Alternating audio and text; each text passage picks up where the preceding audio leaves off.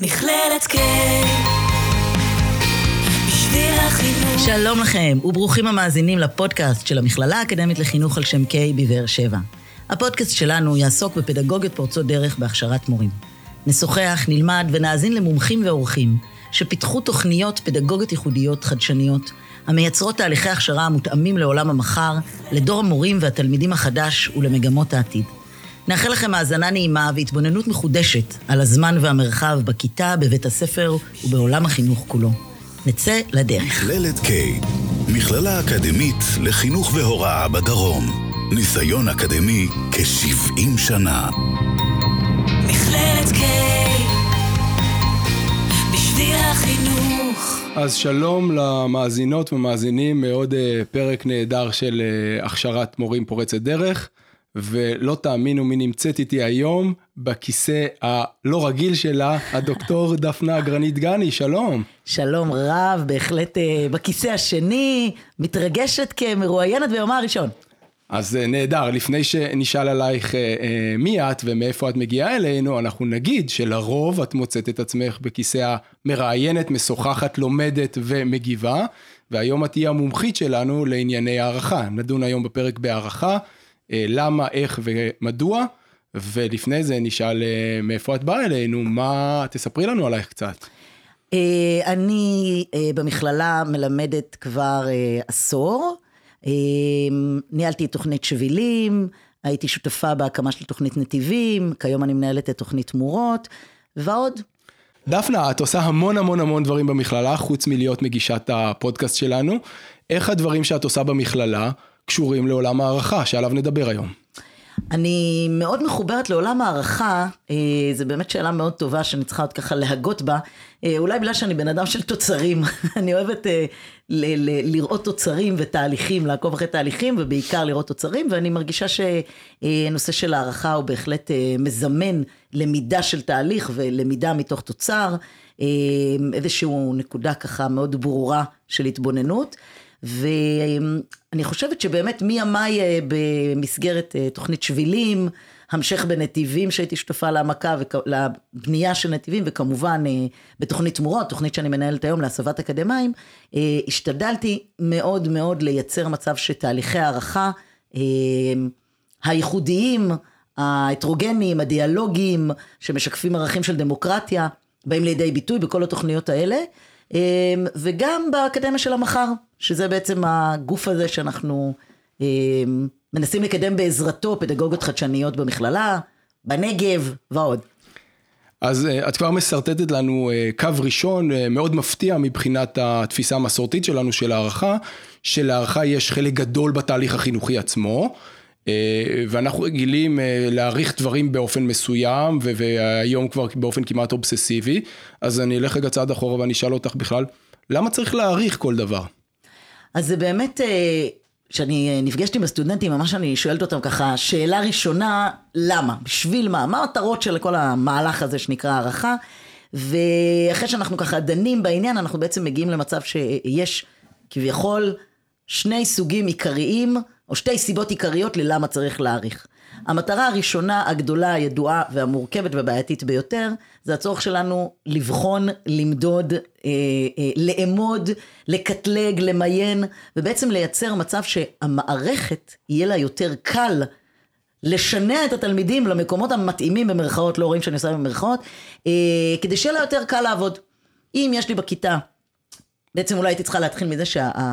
הכיתה שלנו היא הטרוגנית. זאת אומרת, אנחנו מסתכלים בעצם על מצב שיש בכיתה אה, המון המון סוגים של ילדים מכל מיני גבהים, משקלים, צבעי עיניים, אינטליגנציות, תחביבים, יכולות, רמות אוריינות שונות, רמות מוטיבציה שונות. יש באמת אה, בכיתה המון המון המון סוגים שונים.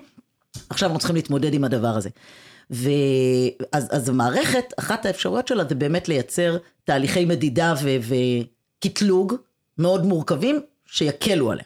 יקלו עליה הכוונה שאני אוכל לקחת ילדים מאוד מאוד חזקים, לשים אותם בהקבצה אחת, לקחת ילדים אה, עם אה, צרכים אחרים, לשים אותם בבית שתיים, וכך הלאה. כלומר, אם אני אה, מבין נכון, המימד הראשון או האופן הראשון של הערכה, את אומרת, לוקחים שונות, כביכול שונות אופקית, ונותנים לה ערך, אה, אה, ערך של יותר ופחות, כלומר ור, אה, אה, ורטיקלית. כן, ממש אנחנו כאילו רוצים ל, כאילו ל- לחלק את, התיק, את הכיתה, שיהיה לנו יותר קל לעבוד עם אנשים יותר דומים. הופכים בעצם ניסיון להפוך את ההטרוגני הזה לקבוצות קטנות הומוגניות. כלומר, עניין של שליטה. המערכת יהיה לנו יותר נוח לשלוט בנו, לסדר אותנו. אה, כן, נוחות, אפילו אני לא אגיד, לא, לא, שליטה זה כבר יש בזה משהו אה, שיפוטי וזה. אני אומרת שיהיה לי יותר נוח, שיהיה יותר כמערכת. קל כמערכת. אני רוצה להגיד שיש עוד אה, שתי סיבות, או, או סיבה אחת שהיא מחולקת לשני מרכיבים, שהיא בעצם מבחינתי מטרה הרבה הרבה יותר, מטרות הרבה הרבה יותר משמעותיות. והמטרות האלה בעצם נותנות משנה תוקף, נותנות את הסיבה, נותנות את התמריץ, נותנות את כל המשמעות אה, לתהליכי הערכה האלטרנטיביים, והם בעצם העניין של מטרת הערכה היא לשפר, מטרת הערכה היא למנף, לייעל, להועיל, לקדם, ל- ל- לתת את, אה, תמריצים על המאמץ. זאת אומרת, הסיבה שבגללה, אתה יודע, לפעמים אנחנו שואלים אה, סטודנטים בראיונות, או לפני שהם מגיעים, למה באת להוראה? אז הם אומרים, כי אני רוצה לפתח סקרנות בילדים, ואני רוצה לייצר אוטונומיה, ואני רוצה ילדים שהם יהיו ביקורתיים, ואני רוצה, ואני רוצה, ואני רוצה, אבל ברגע האמת, אחרי שהם עברו את כל התהליך, את כל הארבע שנים המדהימות שלהם כאן איתנו במכללה, ברגע האמת עושים להם מבחן, בוחנים אותם על ידע ובקיאות בידע. כל עולם המושגים המרגש שכולל מגוון מאוד מאוד רחב של סיבות של למה הם הגיעו להוראה, הכל מצטמצם ומצטמ... ומתכווץ לידע ובקיאות בידע. ובעצם המטרה היא לפתוח רגע את הדבר הזה ולהגיד שאנחנו רוצים לייצר תהליכי הערכה שהם תהליכים שהמטרה שלהם זה לשפר, לקדם, למנף, להועיל, ל- ל- לייצר מצב שהתלמיד, תלמידה, מתבוננת על עצמה, רואה מה היא הייתה יכולה לעשות יותר טוב, רואה איך היא יכולה לקדם את התוצר שלה למקום יותר ויותר אה, משמעותי, וככה בעצם אה, אה, לייצר אה, באמת תוצרים מעניינים ותהליכי למידה משמעותיים. המטרה השנייה היא המטרה של המורה. זאת אומרת, התבוננו על הזווית של המערכת, התבוננו על הזווית של הילד, שזה הדבר המרכזי, טובתה של הילדה והילד, והדבר השלישי, ובעצם הסיבה השלישית זה, זה המורה. זאת אומרת, אני פעם ניהלתי בית ספר אה, שלא היה בו ציונים. בשום כיתה, מא' עד ו'. כי מבחינתי, כל תהליכי הערכה היו עבור המורים. זאת אומרת, הם הגישו לילדים כל מיני ביצועי הבנה, נדבר על זה אחר כך, ומה המשמעויות. ובעצם כשהם אספו, הם יכלו לראות איפה נמצאים כל הילדים ביחס לעצמם. זאת אומרת, אני, הם עשו כל מיני פעולות, אם נרצה נרחיב על זה אחר כך, אבל הם בעצם יכלו לראות האם הם לימדו טוב. האם אני שהכנתי חומר מסוים ונושאים מסוימים, והגעתי לכיתה, והסטודנטים הגיבו בדרך מסוימת, או לא הגיבו בדרך אחרת, ואחרי כברת זמן, ואחרי שקראנו לדפים האלה שהיינו מחלקים לילדים, עצירה להבנה. זאת אומרת, לימדנו, למדנו, למדנו את כל החומר, עכשיו אנחנו עושים איזשהו סוג של מבדק, אם אתה רוצה לקרוא לזה, כמובן, שוב, זה, זה, הוא בודק אותי כמורה. אנחנו עוצרים כדי לבחון את ההבנה, לבדוק את ההבנה, אני מסתכלת על זה, אני רואה, הבינו, לא הבינו, קלטו, לא קלטו, אני צריכה לחזור על זה, אני צריכה להיות יותר איטית, יותר מהירה. אני רגע מסכם לעצמי, אה, אבל גם למאזינות שלנו, את המעבר המאוד מעניין שאת עושה, או שאת מציעה לנו, וזה המעבר מהערכה המסורתית, שהיא בדרך כלל מוכוונת אה, צרכים של מערכת, כמו שאת אומרת, והיא מקטלגת או מודדת, ואז מסדרת, דרך המעבר לילדים, לצרכים של ילדים, ואז שם הערכה זה לא כמה אתה שווה, אלא ערך במובן של תהליך שאני יכולה לתת לך או לך, הלומדים והלומדות שלי, ערך בעיני עצמכם לטובת התהליך, לבין כן חזרה לעולם המדידה, אבל לא מדידה של האדם, אלא מדידה של התהליך. וזה ככלי עבור המורה למדוד בעצם את תהליכי הלמידה. אז שלושת הקודקודים שלנו, המורה, הילדים והקוריקולום או המוסד, בעצם פה נעשה איזשהו שיפט מאוד מעניין, שאותו היום אנחנו רוצים להציע למאזינות שלנו. נכון. בעצם... אני, אני אחזור עוד פעם להנחת היסוד, הנחת היסוד של כל הדיון שלנו זה שהכיתה הטרוגנית. זאת אומרת, אנחנו יוצאים מנקודת הנחה שהכיתה היא הטרוגנית. זאת אומרת, יש בכיתה, אין מצב של כיתה בכל ארץ ישראל כולה, מצפון ועד דרום. לא נצליח למצוא כיתה שכל התלמידים יש להם אה, אותו סוג אינטליגנציה ואותה סוג מוטיבציה ואותה פניות רגשית מהבית וכו' וכו', אין כזה דבר. ו- ועל גבי ההנחת יסוד הזאת אנחנו מתחילים בעצם לבנות את קומות הבניין שלנו. ו- ואני אגיד שבעצם ההערכה הקונבנציונלית היא מאוד מאוד מורכבת. ההערכה הקונבנציונלית שהוציאה את אה, דיבתה של המערכת בהקשר של בית חרושת לציונים וכל הדברים האלה, הערכה שהיא מאוד מאוד סודית. זאת אומרת, רק המורה יודעת בעצם על מה היא הולכת לבחון וכמה היא הולכת לתת על כל שאלה. אה, המורה גם יודעת שיש תלמיד מסוים שהיא נותנת לו ככה ותלמיד אחר שהיא נותנת לו ככה. אה, בטח בחטיבת ביניים ובתיכון שזה עדיין עם שמות, אני לא מדברת על הבגרות שזה כביכול אנונימי. אה, ואז נוצרת, נוצרות המון מורכבויות של הדבר הזה. עכשיו נדבר גם על האקדמיה, אני זוכרת שאני הייתי מגישה ערעורים, מותר להגיש ערעור, לא מותר להגיש ערעור, יש כל הזמן מתח ולחץ מאוד מאוד גדול בגלל הסוגיה הזאת של, ה, של הסודיות. אמ, אני, אני מהדהד או מערער על מה שאת אומרת, ובעצם ההערכה בתפיסה הזאת היא חלק מהקוריקולום הסמוי, מה, מהתורת הלימודים או תפיסת הלימודים הסמויה של היא חלק מהסמכות, היא חלק מההיררכיה, היא חלק מהפער והיא בעצם חלק מהתהליך החרושתי של התלמידים ל... אתם תמתינו, אנחנו ניתן לכם, כמו שנתנו לכם את החומר, ניתן לכם גם כמה אתם שווים ו, ובעצם זה אה, אה, משמר איזה שהם אה, סדרים מאוד מאוד מאוד בסיסיים ש, שמתחילים בלמידה החרושתית. אני מאוד מסכימה איתך ואני חושבת שבאמת אולי הבעיה הכי הכי מסובכת שכאילו ההצעה שלי, ההצעה שלי מנסה לפרוץ היא באמת לשנות את יחסי הכוח. היא באמת לשנות את הדיאלוג הזה שהזכרת בין המורה, תוכנית הלימודים והתלמיד למקום אחר. בכלל לקחת אותו ל- ל- ל- למקום אחר. אז התחלנו לדבר גם על, על העניין הזה של הסודיות, נמשיך ונדבר גם על העניין של על מה, על מה בכלל אנחנו לומדים, זאת אומרת, מה הנושא שעליו אנחנו, על מה, מה אנחנו מעריכים. ו, והמורכבות כאן שבעצם המורה מחליטה עם עצמה, או המערכת, או משרד החינוך, או מישהו מחליט מצד אה, מאוד מאוד חיצוני לילד, על מה הוא ילמד, ועל מה יעריכו אותו. אני אגיד לך אפילו עוד בעיה מאוד מאוד מסובכת לדעתי. הבעיה אולי, מבחינתי אולי הכי בעייתית, מבין כל הבעיות שיש עם הערכה, אה, הקונבנציונלית זה סוגיית הזמנים. זאת אומרת המתי. בעצם בשום סיטואציה אחרת, בכל החיים שלנו, ותחשוב על זה דביר, באמת שאנחנו נמצאים, אה, שנינו אנשים אה, בוגרים, אקדמאים, התנסינו בהמון סיטואציות אקדמיות בחיינו, או לא אקדמיות, בהמון סיטואציות לימודיות אני מתכוונת. כמעט בכל סיטואציה בחיים שלנו יש לנו הזדמנות לתיקון. כולל הפסיכומטרי יש לנו הזדמנות לתיקון, כולל טסט. כולל כל סיטואציה שאנחנו יכולים לחשוב ולדמיין אותה, תמיד אנחנו יכולים לעשות אותה שוב. תמיד אנחנו יכולים עוד פעם, כאילו לנסות שוב ולנסות שוב עד שנצליח, אוקיי? לא נגלה, לא, נשאל את המאזינות והמאזינים באיזה סיטואציות הם יחשבו על זה בעצמם, כמה טסטים הם היו צריכים לעבור עד שהם קיבלו רישיון, אה, כמה פעמים הם עשו בחינות כניסה לארגונים, כמה פעמים עברו רעיונות עד שהם מצאו את העבודה המדויקת שלהם, ועוד ועוד ועוד ועוד.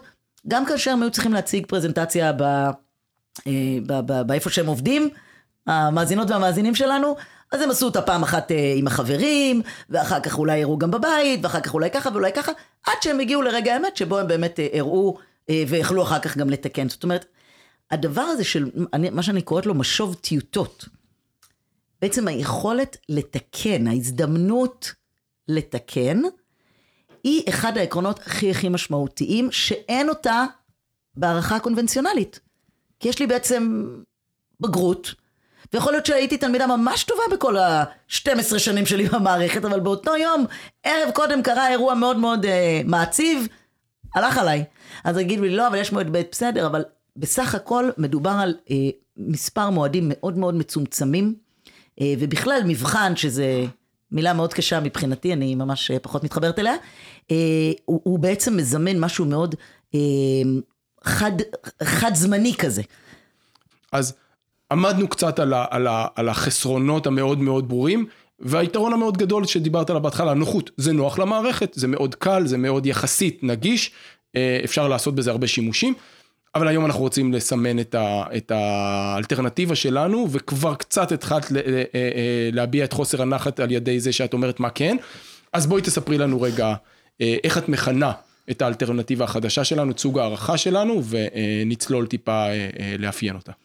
אז הערכה שאני רוצה להציע, אישה מאוד חכמה שכתבה את המאמר ועוד מספר מאמרים בנושא הזה, יעל שטיינברג, בעצם מציעה למודל הזה לקרוא הערכה ברגש. הערכה ברגש זה בעצם ארבע מילים שמהוות את העקרונות בסיס המרכזיים של האלטרנטיבה, ומיד נדגים איך, איך הם קשורים, איך, אה, איזה פתרונות המילים האלה, שהם כמובן אמצעים, אה, מעניקות ביחס לבעיות שהעלינו קודם. אז אני אגיד רגע את ארבעת המילים אה, שמהוות בעצם את המשמעות של, של הערכה ברגש, בחירה, רלוונטיות, גמישות, שיתוף ושקיפות. אוקיי? לשין יש אה, שתי אפשרויות. ברגע ש...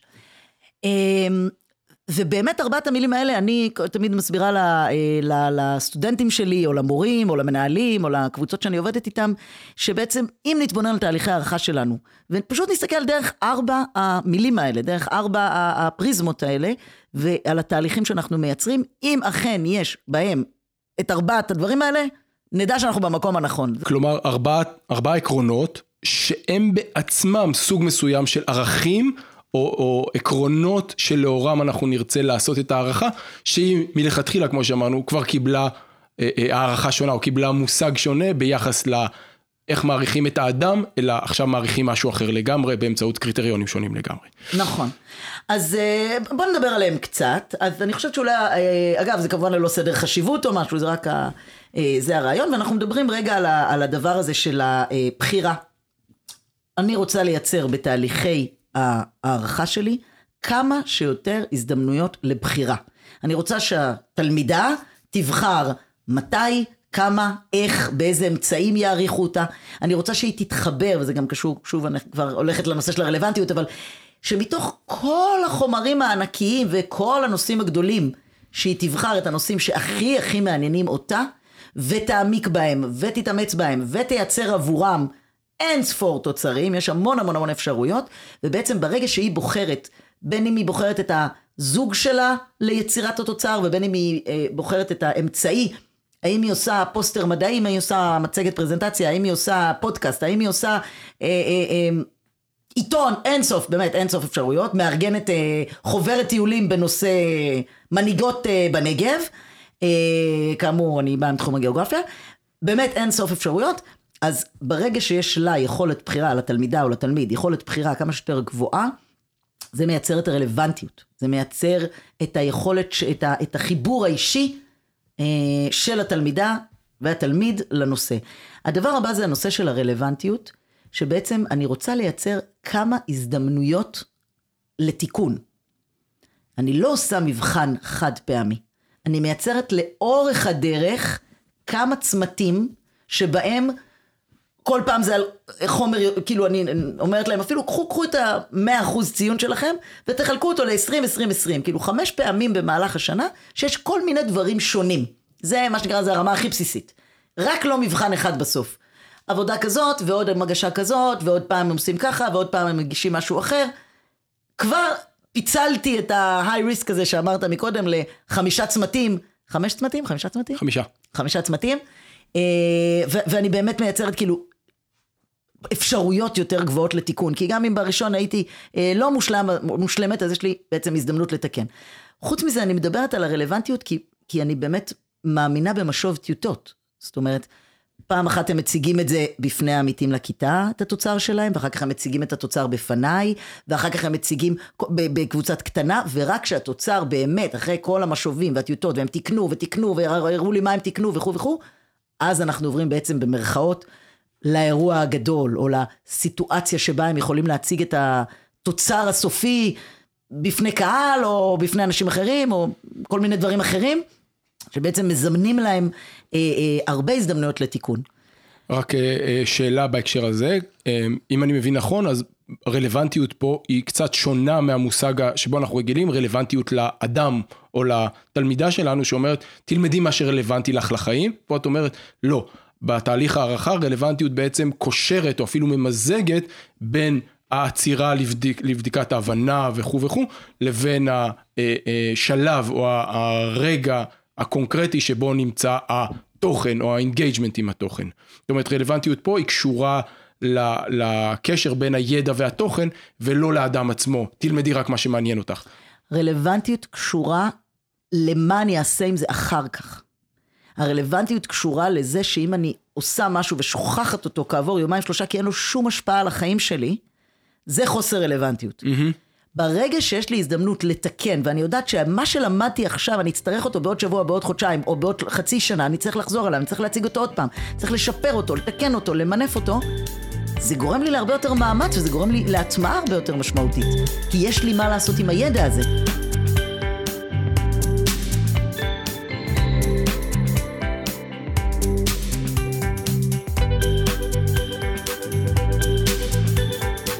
אני אתן לך רגע דוגמה.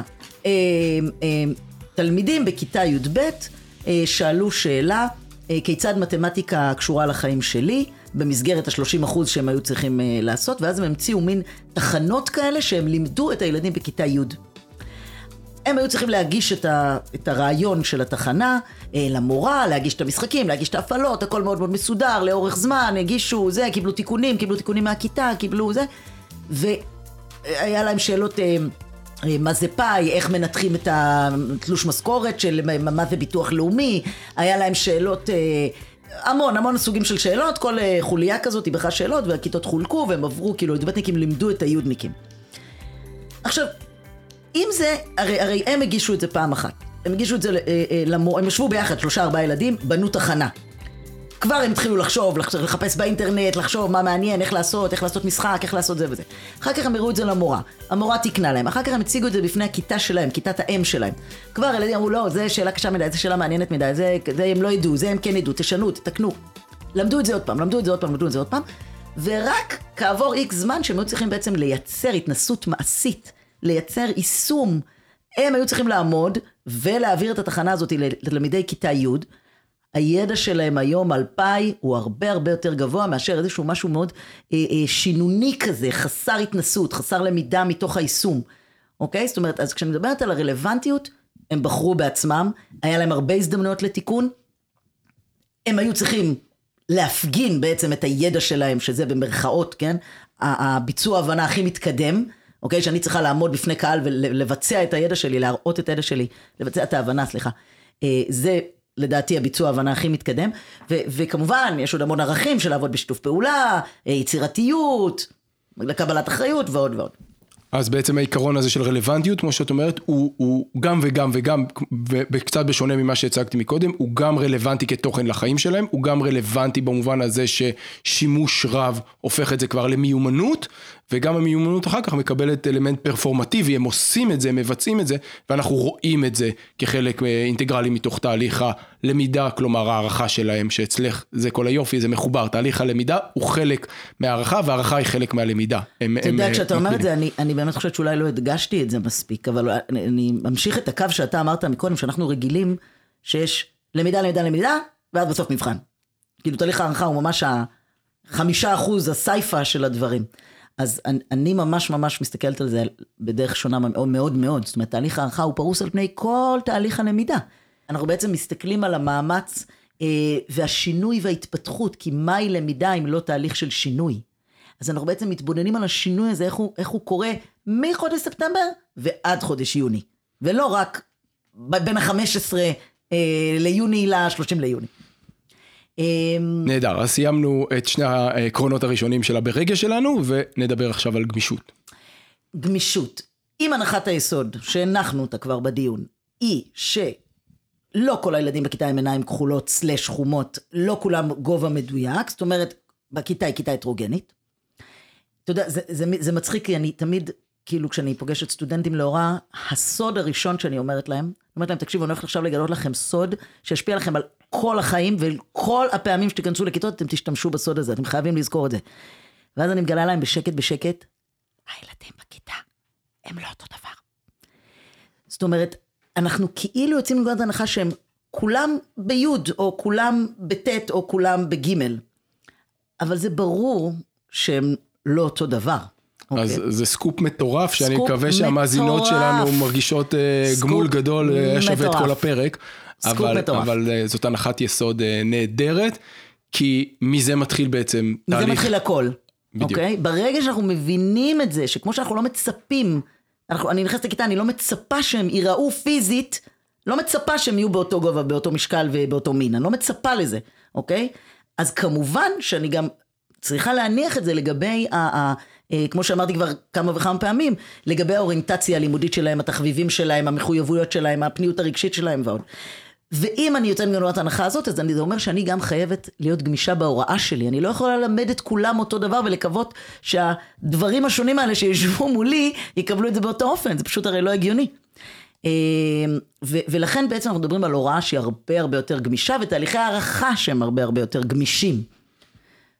ויש כאן המון המון המון אה, אפשרויות וזירות, אבל אה, הרעיון הוא באמת להתאים את תהליכי הערכה, שוב באמצעות ה, מה שדיברנו מקודם על הרבה באמצעות בחירה, אה, הרבה באמצעות אה, שהילדים עצמם בוחרים גם את הכלי שבו הם רוצים אה, שיעריכו אותם ועוד דברים כאלה, אז בעצם אני מייצרת מצב שאני לא מלמדת תמיד פרונטלי.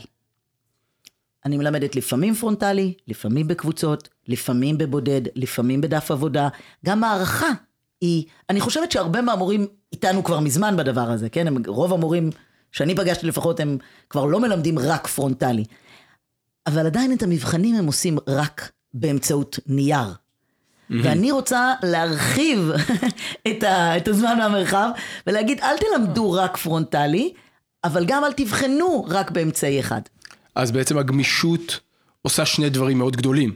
אחד, היא מאפשרת לנו, כמו שאת אומרת, מגוון יותר גדול אה, של אמצעים ושל צורות וכו' וכו', אבל היא עושה עוד משהו לא פחות חשוב, דיברנו קודם על הקוריקולום הסמוי, אז גם פה היא שוברת את אחד מהיסודות המוסדים הראשוניים של הזמן מרחב שלנו, ובעצם בשם ההטרוגניות, את אומרת, לא כולם נבחנים באותו זמן, לא כולם נבחנים באותו מקום, בכלל לא נבחנים, אבל עושים תהליכי הערכה. אה, אה, אז הגמישות הזאת היא חורגת או, או, או יוצאת מתחת לרעיון של זמן מרחב משותף ובעצם הם, חוזר חזרה לעקרון הבחירה, בוחרים קצת את האיך, קצת את המתי. ו, אה, ואת המה. בדיוק, ואת ה... באיזה צורה ואת מה כחלק מה... עוד מעט נדבר על העיקרון האחרון של השיתוף, אבל זה ממש יוצר איזו סינרגיה של כל העקרונות, במובן הזה של דברים השתנו בעולם, ואנחנו בתהליכי הערכה נותנים עליהם את הדעת ומשתמשים בהם בשביל לייצר את אותה אלטרנטיבה שדיברנו מקודם. נכון, אנחנו רוצים לייצר תהליכי הערכה גמישים. כמה שיותר, כמו תהליכי הוראה גמישים, אני מרגישה שהמורים כבר שם, תהליכי הערכה גמישים, אוקיי? אם אני כל השנה ממש משקיעה, ואני עושה לילדים פעילויות ודברים, והם לומדים והם עושים, אבל אז בסוף בסוף בסוף אני עושה לכולם אותו מבחן. אז מה עשיתי בזה? אוקיי? ואני מציעה להשלים את התמונה. העיקרון האחרון זה מה שנקרא שקיפות ושיתוף. שקיפות אני חושבת שזה דבר מאוד מאוד uh, פשוט להבין, אולי קצת יותר קשה לבצע, אבל הוא, הוא מבחינתי מאוד משמעותי, אם אנחנו חוזרים עוד פעם לנושא הזה של יחסי הכוח וכו' וכו'. אין פה משהו סודי. כולנו ביחד נבנה את המחוון, ואתם תראו ביחד, ואנחנו גם נחליט ביחד כמה אנחנו, מהו, מהי פרזנטציה טובה. איך, אני שואל את הסטודנטים שלי, כיצד ניתן לקבל 100, אני שואלת אותם, כיצד ניתן לקבל 100 בפרזנטציה שאתם צריכים לעשות בנקודת הקצה בשיעורים האחרונים. ואני שואלת אותם, מה יהפוך את הפרזנטציה הזאתי למוצלחת, לדעתכם? ואז הם מתחילים לזרוק וכו' וכו' וכו', ואז אני אוספת את זה על הלוח, את כל הרעיונות שלהם, ואני כותבת את זה ממש על הלוח בשלוש, אה, נקרא לזה, קוביות כאלה. ואנחנו מדברים על ידע ועל מושגים ועל הגדרות, ואז אני קוראת לכל הדבר הזה ידע. הדבר הבא, אנחנו מדברים על מיומנויות. אז אנחנו מדברים על uh, uh, היכולת לעשות מצגת מעניינת, היכולת לעשות פודקאסט מעניין, היכולת uh, uh, לעמוד מול קהל, מיומנויות שקשורות ל... לתוצר עצמו, היכולת להסריט, היכולת לראיין, היכולת לשאול שאלות, המון המון מיומנויות מה... שקשורות או לתוצר או לנושא שלנו, אם זה נושא בגיאוגרפיה, אז כמובן הדברים האלה. והחלק השלישי, שאולי החלק הכי מעניין בתהליך הזה שנקרא ימה, ידע מיומנויות והרגלים סלש ערכים, אמ, זה בעצם החלק האחרון. כי נגיד, אני אומרת להם שאחד העקרונות שחשובים לי זה עבודת צוות.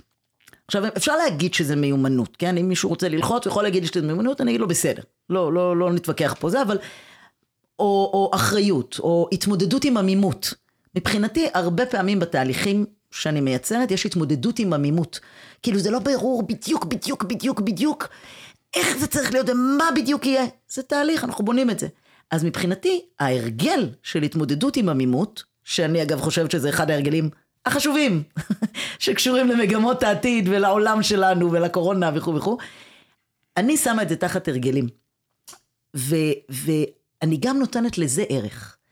זאת אומרת, אני לוקחת את הידע, את שלושת הקוביות האלה של ידע, מיומנויות והרגלים או ערכים. לערכים, אגב, אני מכניסה גם אה, אה, אחריות, יצירתיות, הומור, ביקורתיות, הבאת זוויות ראייה מגוונות, מכמה, זו, מכמה אלמנטים. כל אותם דברים שלפני כמה דקות בתחילת השיחה שלנו אמרת, כולם מצהירים, אבל לא נעשה בהערכה הרדוקטיבית הזאת, והנה עכשיו את מחזירה לנו את זה בדלת הקדמית ואומרת, לא, הנה, בתהליך הזה של הערכה, זה הדברים האלה שירים וקיימים כחלק אינטגרלי מהתהליך. זה בדיוק מה שאתה אומר.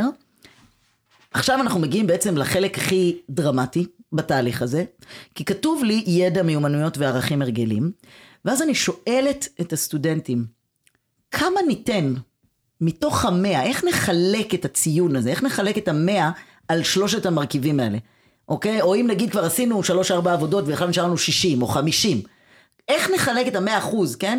לתוך הדבר הזה. ואז מתחיל דיון מרתק, פשוט דיון מרתק, כי, כי הם מאוד רגילים, או הרבה מורים רגילים, 80-90 אחוז לידע, מיומנויות וזה 5-5 או 10-10. ואז אנחנו מתחילים רגע להגיד, אוקיי, מה יותר חשוב לנו, איך זה נבנה, מה יותר משמעותי ממה, ו- ויצירתיות, כאילו, שהם יודעים שמבחינתי זה הדבר הכי חשוב, אז מתחילים דו שיח על הדבר הזה, מתחיל דיאלוג.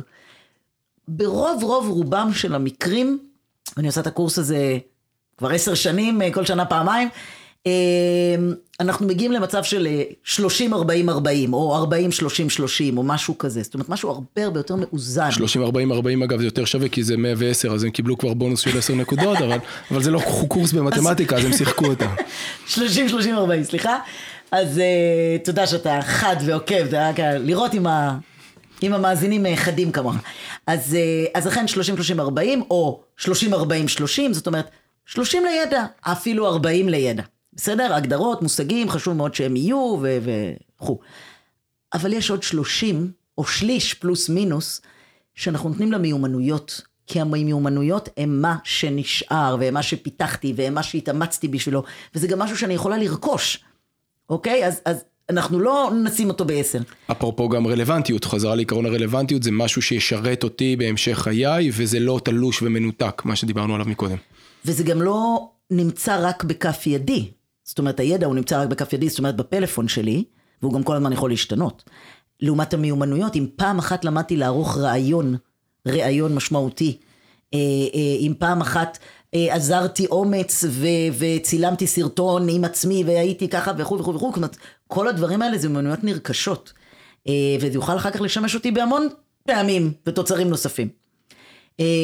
וכמובן, החלק האחרון, שזה, שזה כמובן החלק של ההרגלים ערכים, אוקיי? שפה גם אני כמורה, כמרצה, מניחה את האינפוט שלי, ואני נותנת ערך לדברים ואני אומרת להם, מבחינתי אני רוצה שהתוצר, כל תוצר שתעשו, שהוא יהיה בעל הערכים האלה, האלה והאלה והאלה, ואני מניחה אותם ואני נותנת להם ערך גם מספרי, אוקיי?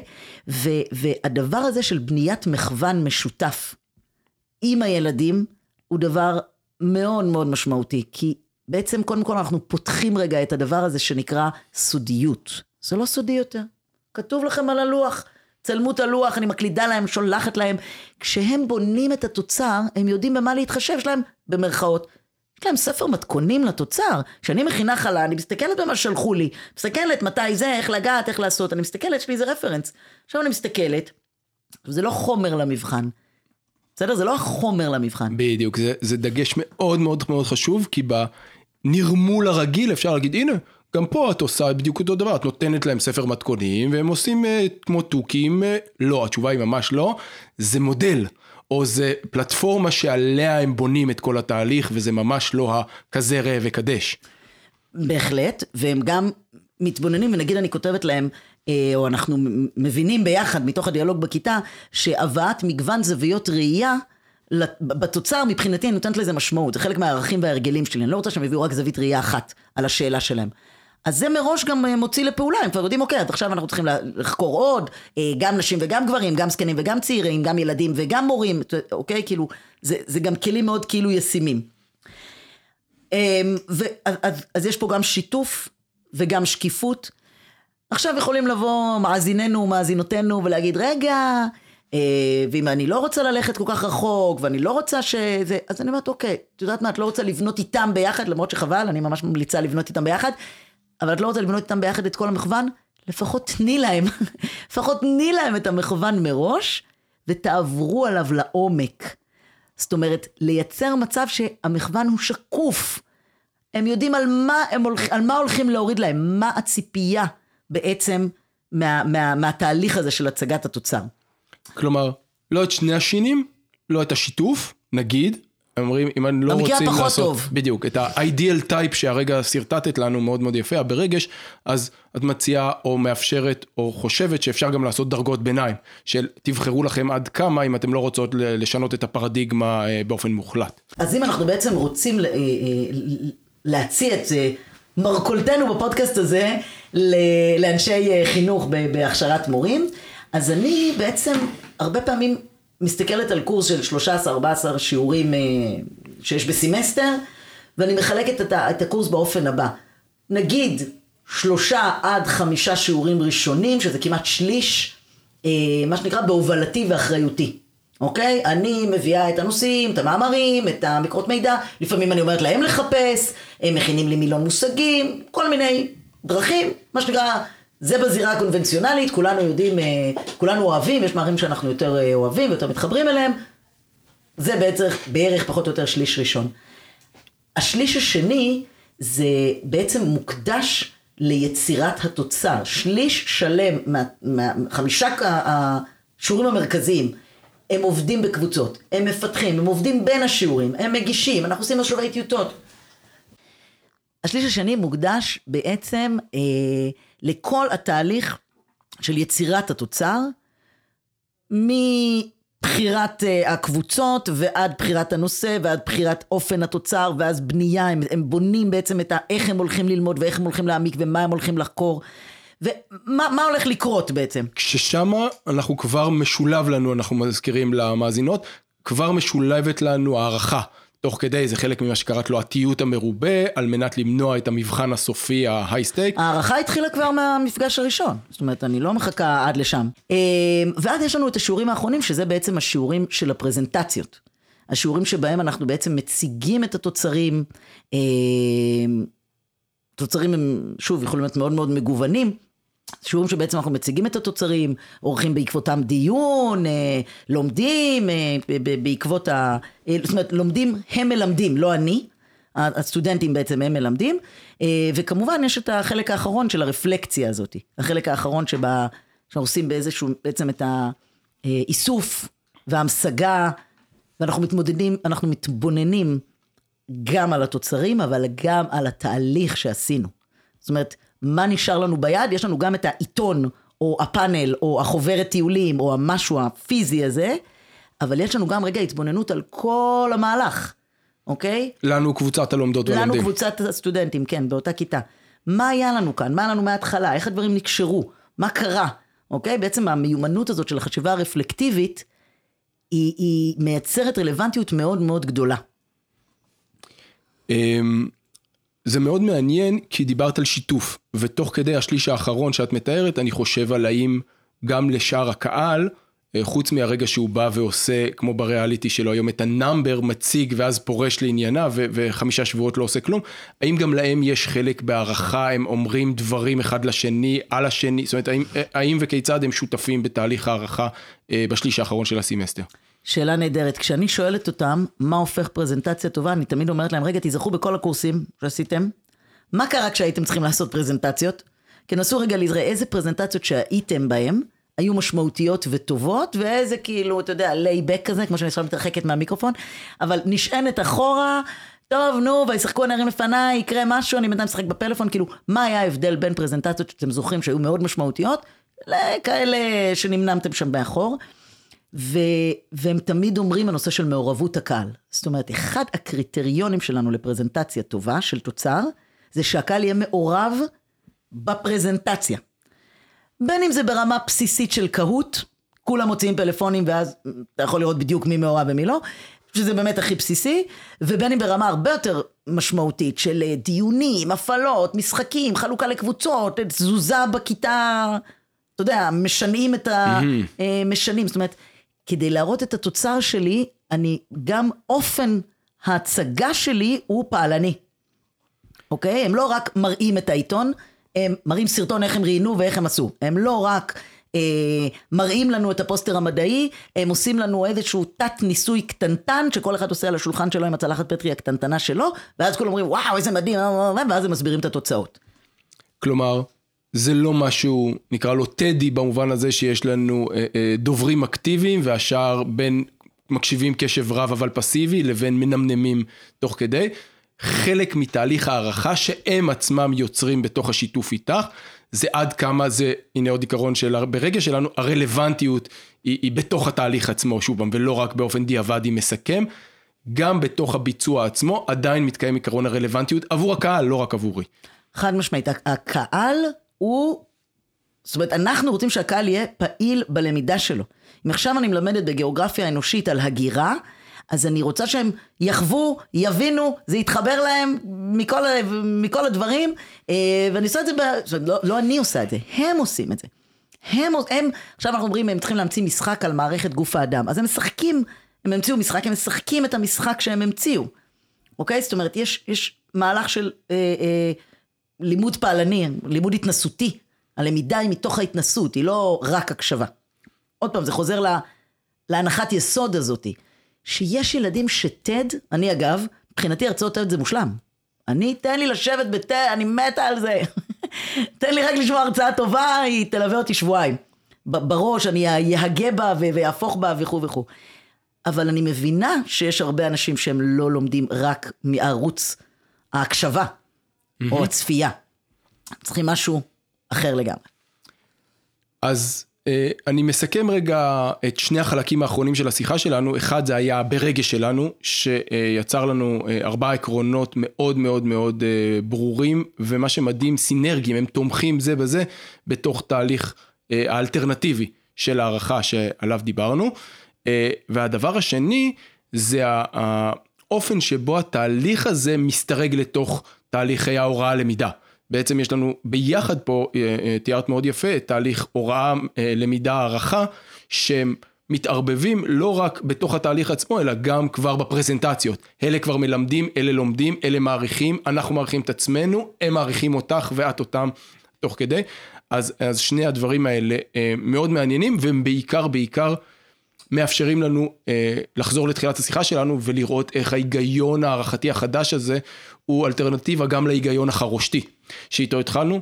אין הפרדת סמכות, ההידן קוריקולום, אין הפרדת סמכות, יש לנו משהו שהוא אחר לגמרי ובעצם הזמנה, אמרת את זה אה, בתחילת השיחה ועכשיו אני חוזר לזה, הזמנה לדמוקרטיה. מכללת K בשביל החינוך מכללת בשביל דפנה, אז uh, עשינו uh, תהליך ארוך מאוד ומעניין של הערכה אלטרנטיבית. האם תרצי לשלוח אותנו עם משהו לדרך, משפט לסיום? אני, אני אגיד שבעצם כשאנחנו אוספים את כל ארבעת העקרונות האלה, אז אנחנו בעצם מגיעים למילה ברגש. ולא סתם, יכולנו לסדר גם את האותיות בסדר אחר. אבל אני רוצה שננסה להאמין באמת, שאני יודעת ש... באמת אחוזים ניכרים, אם לא כל אנשי החינוך שהגיעו להוראה, הם הגיעו בגלל הרצון העז להוביל, ויש להם שליחות חינוכית משמעותית, ויש להם הרבה... אה, אני, אני רוצה להכניס את הרגש לתוך תהליך הלמידה והערכה. אני רוצה שהדבר הזה של, של הבנה הרבה יותר הוליסטית, לא של הילד, לא של הדיאלוג, לא של התפקיד שלי בכיתה. הם יכולים להיצבט סביב הדבר הזה, סביב, סביב הרגש. זאת אומרת, אני רוצה שבאמת אנשים ייכנסו לקורס ויצאו מהקורס עם חוויית הצלחה משמעותית, עם חוויה שהם השקיעו והם התאמצו והם למדו והם הפגינו את הידע שלהם, הם ביצעו את ההבנה שלהם. אמ, ו... והייתי רוצה לסיים בזה, בעצם במשמעות העמוקה שלה ברגש. יפה. תודה רבה. דביר, על ההזדמנות. אה, תודה רבה לדפנה אה, שבאה ולימדה אותנו, או לפחות אה, עזרה לנו אולי לחשוב מחדש על תהליכי הערכה שלנו. תודה שאפשרת לנו לראות את הקשר בינם לבין דמוקרטיה. ואנחנו נזמין את המאזינות להתנסות אה, באופנים שונים בדבר הנהדר הזה שנקרא שינוי דפוסי הערכה. תודה רבה לחגי גלילי, המביא לשידור שלנו. תודה רבה למרכז אדם ולמכללת קיי שמביאים לנו את המשאבים ואת התשתית לעשות את הדברים האלה ולקדם את הכשרת המורים פורצת הדרך בישראל ובכלל. תודה רבה רבה. להתראות בפרקים הבאים. מכללת קיי